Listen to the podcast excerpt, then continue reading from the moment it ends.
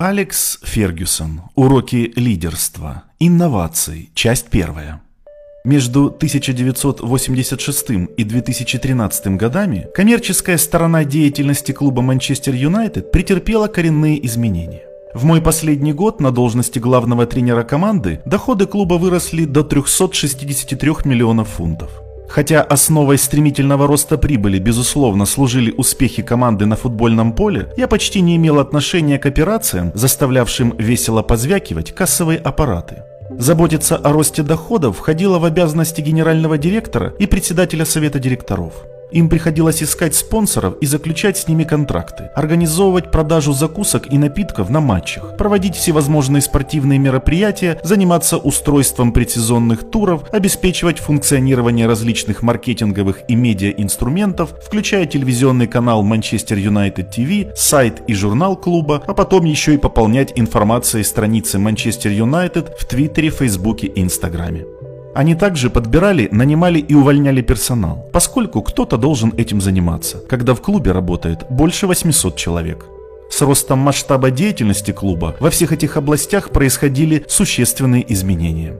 Сегодня мне кажется, что из-за необходимости выполнять широкий круг обязанностей я мог отвлекаться от своей основной задачи – тренировать команду. К счастью, в футбольных клубах обязанности разделяются. Я не знаю ни одного главного тренера экстра-класса, который готовил бы команду к соревнованиям, а заодно и проводил коммерческие операции. В футбольном клубе труд разделяется примерно так же, как в доме моделей, редакции газет или рекламном агентстве. Везде за выпуск продукта отвечает модельер, редактор, руководитель креативной группы, а во главе организации стоит генеральный директор, занимающийся коммерческой деятельностью, то есть организацией подписки на издание, продажей рекламных площадей, открытием магазинов и продажей продукта, привлечением клиентов и ведением бухгалтерского учета.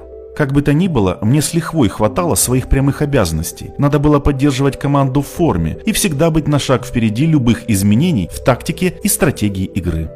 В последние 40 лет развитие технологий и общедоступность информации постепенно трансформируют футбол, как и другие виды спорта. Чтобы понять это, достаточно сравнить гоночный автомобиль Формулы-1, который Льюис Хэмилтон водит сейчас, с тем болидом, на котором наматывал круги по трассе Стирлинг Мосс в 50-х и 60-х.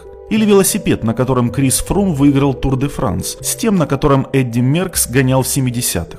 Или теннисные ракетки Рода Лейвера и Роджера Федерера. Сегодня и спортивное оборудование, и методика тренировок коренным образом отличаются от того, что было прежде. Футбольные клубы тоже внедряют инновации в целом ряде областей, и каждый из них хочет обладать секретом, чтобы обыграть конкурентов. Завладевший таким преимуществом наверняка попытается спрятать его за семью замками, но сведения все равно просочатся наружу, и соперники постараются его опередить.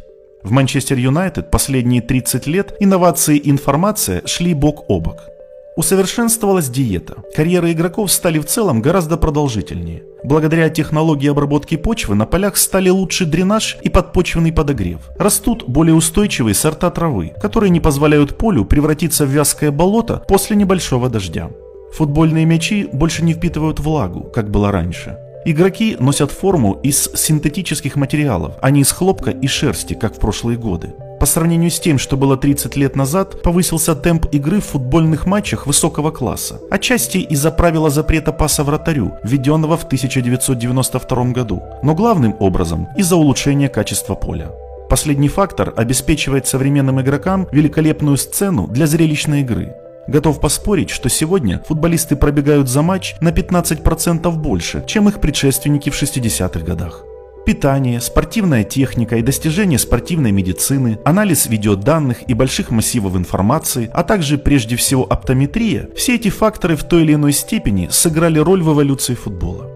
На предложение своих помощников во внедрении разных новшеств я обычно реагировал скептически. Мы привыкли к тому, что армия торговцев постоянно пытается продать нам разного рода хитроумные приспособления и чудодейственные средства. Нередко в голову закрадывалась мысль, не набрал ли очередной из них целительной воды прямо из лурдского источника.